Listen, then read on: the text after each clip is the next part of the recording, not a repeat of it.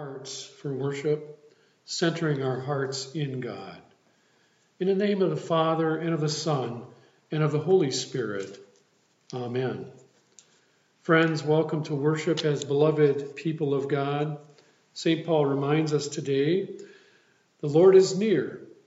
Do not worry about anything, but in everything by prayer and supplication with thanksgiving, let your requests be made known to God.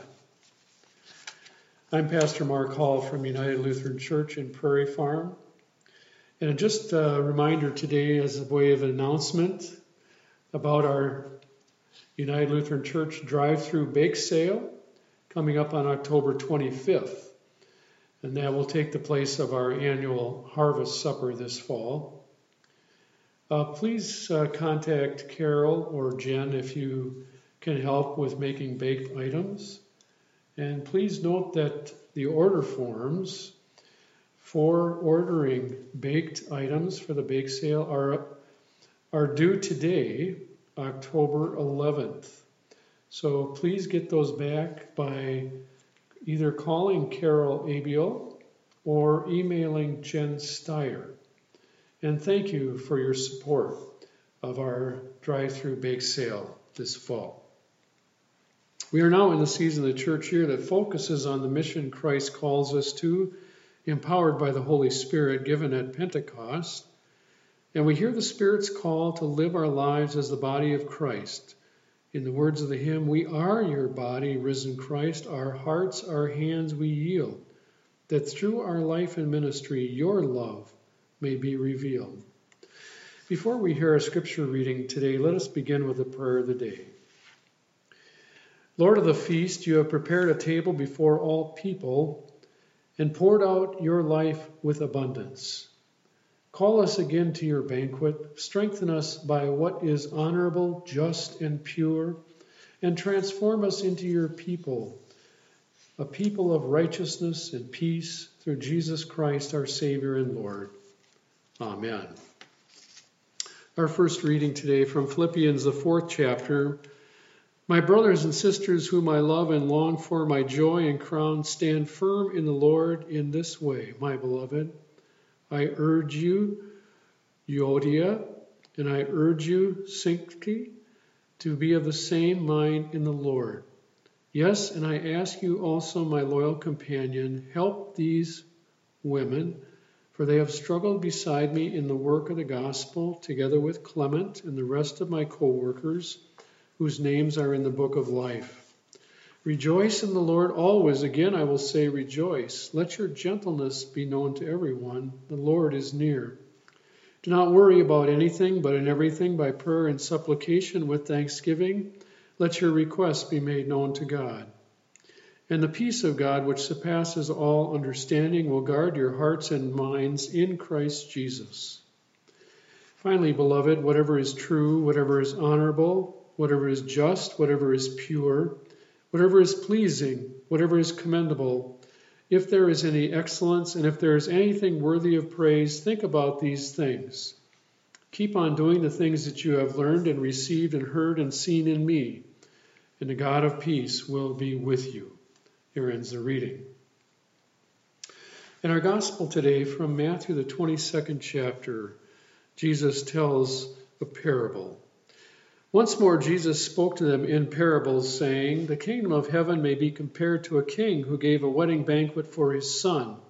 He sent his slaves to call those who had been invited to the wedding banquet, but they would not come. Again, he sent other slaves, saying, Tell those who have been invited, Look, I have prepared my dinner, my oxen and my fat calves have been slaughtered, everything is ready, come to the wedding banquet.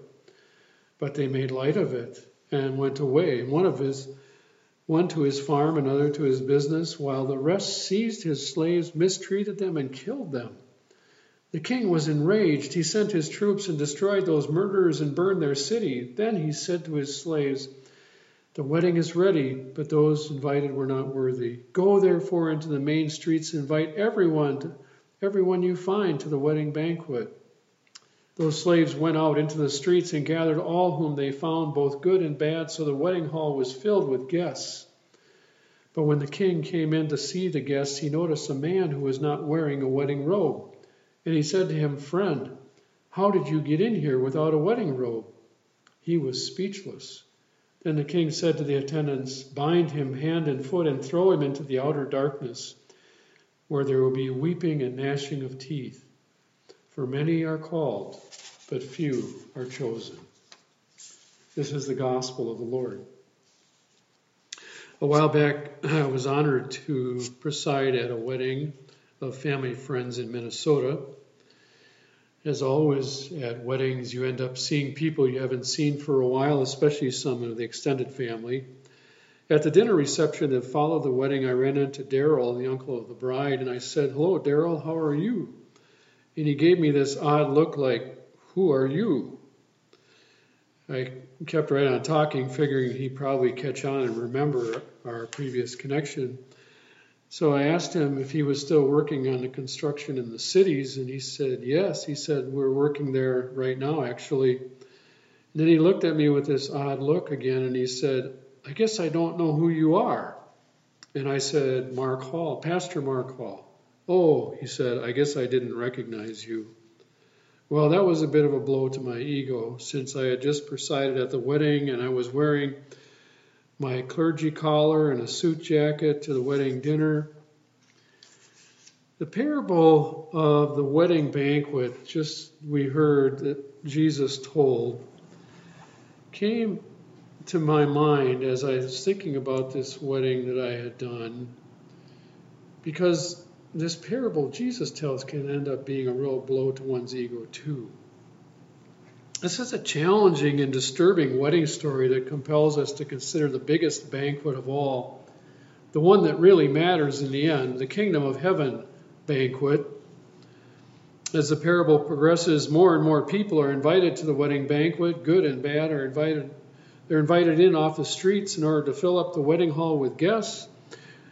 There is a kind of gracious generosity at work here, but there are also expectations of those who attend, which is true, of course, in all of our relationships. We do have expectations of one another. Jesus tells this parable that ends up with a man being thrown out of the wedding banquet because he is without the wedding garment. In fact, he is bound up hand and foot and thrown out into the outer darkness where there is weeping and gnashing of teeth a pretty severe punishment for not wearing the right clothes to a wedding. Which raises the question what will God see as God looks at us at the great and final banquet? Actually, what we wear, the clothes we put on, are a big deal in the Bible.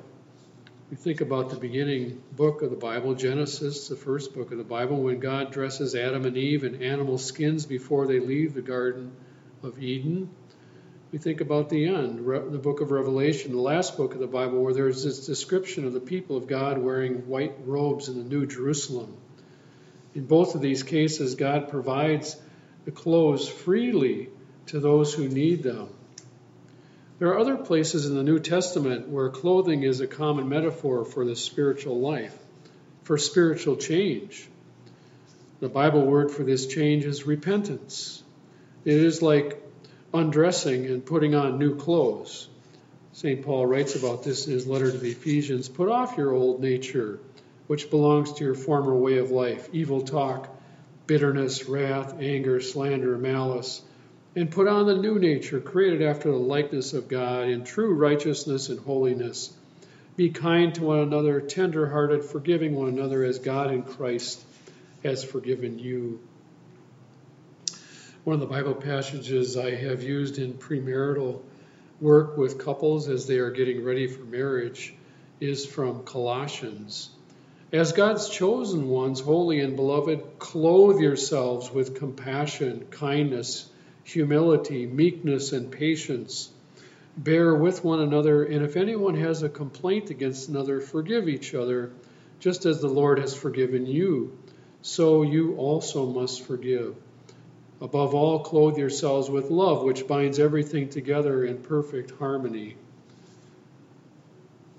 So, what happened in this wedding banquet in Jesus' parable?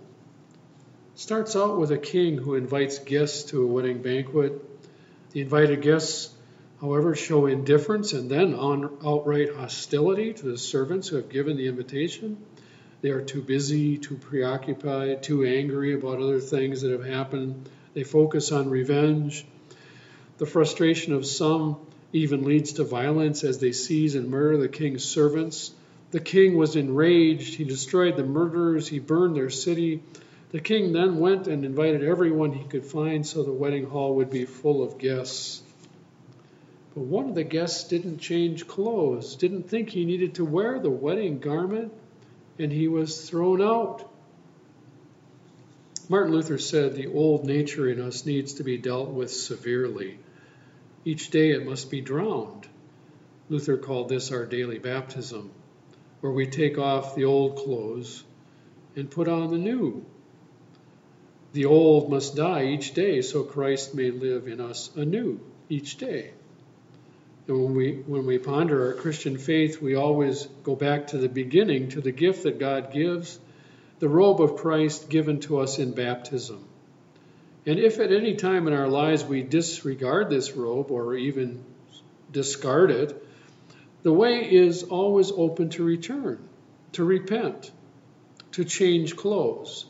And when we repent and change and return, we always return to our baptism, to the robe of Christ's righteousness that has been given to us. It is a gift. Jan Karski, the late professor at Georgetown University who grew up Catholic in Poland, helped many students over the years to understand the Holocaust, including Nazi extermination camps, and helped the students understand what hatred and prejudice toward other people can do if it is not opposed and put down. He worked in Nazi resistance movement in occupied Europe. And Jan Karski said, I tell this story of Nazi resistance because I believe there will be a last judgment, and God will say to me, Karski, I gave you a soul. Your body is gone, but your soul is mine. I gave it to you. What did you do with your soul? And I will have to answer God. Jesus' parable about the wedding banquet is about the last judgment, the messianic banquet, as it is called, this heavenly banquet. So, going back to the parable, who do you think this guy was who got thrown out of the wedding? Thrown out of the wedding banquet. What was his situation? Was he thinking his own clothes would do? Maybe he was a groomsman, thought he could just throw on a tux and look the part, regardless of how he acted. Maybe he had been the preacher at the wedding. Maybe he was wearing a clergy collar to the feast, thinking that would be enough. Jesus' parable is a warning to anyone who might presume on the king's goodness and grace, as if there was no need to honor the king by wearing his robe. The problem with the guy is not that he doesn't show up, he does come to the wedding. But the wedding is a celebration of a new relationship, and that means celebrating. It means starting with wearing the clothes that are fitting for the occasion and acting in ways that celebrate this new beginning. In Paul's letter to the church at Philippi that we heard a little earlier, he calls the congregation to live rejoicing in the Lord always. So that as the Lord's beloved ones, whatever is true, whatever is honorable, whatever is just, whatever is pure, whatever is pleasing, whatever is commendable, if there's anything worthy of praise, think about and do these things. So today we hear our Lord's call to put on the robe we were meant to wear, the robe of Christ's beloved ones. I close with a verse of that hymn. O Christ, create new hearts in us that beat in time with yours, that joined by faith with your great heart become love's open doors.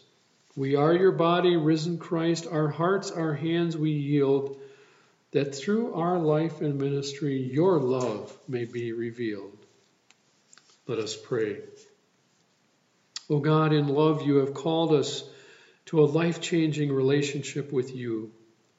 We praise you for your grace and mercy, including us in your call. May our response, what we do and say in our lives, reveal the robe of Christ's righteousness. Forgive us for the times we have disregarded your gift and lived selfishly. Renew us by the power of your Holy Spirit that our lives might honor you and be lived in a spirit of rejoicing, full of compassion, kindness, humility, meekness, patience, and love, forgiving others as you have forgiven us. And we pray today for peace in our families, in our communities, in our country, between nations, for peace among political rivals and throughout the upcoming election. May all become instruments of your peace.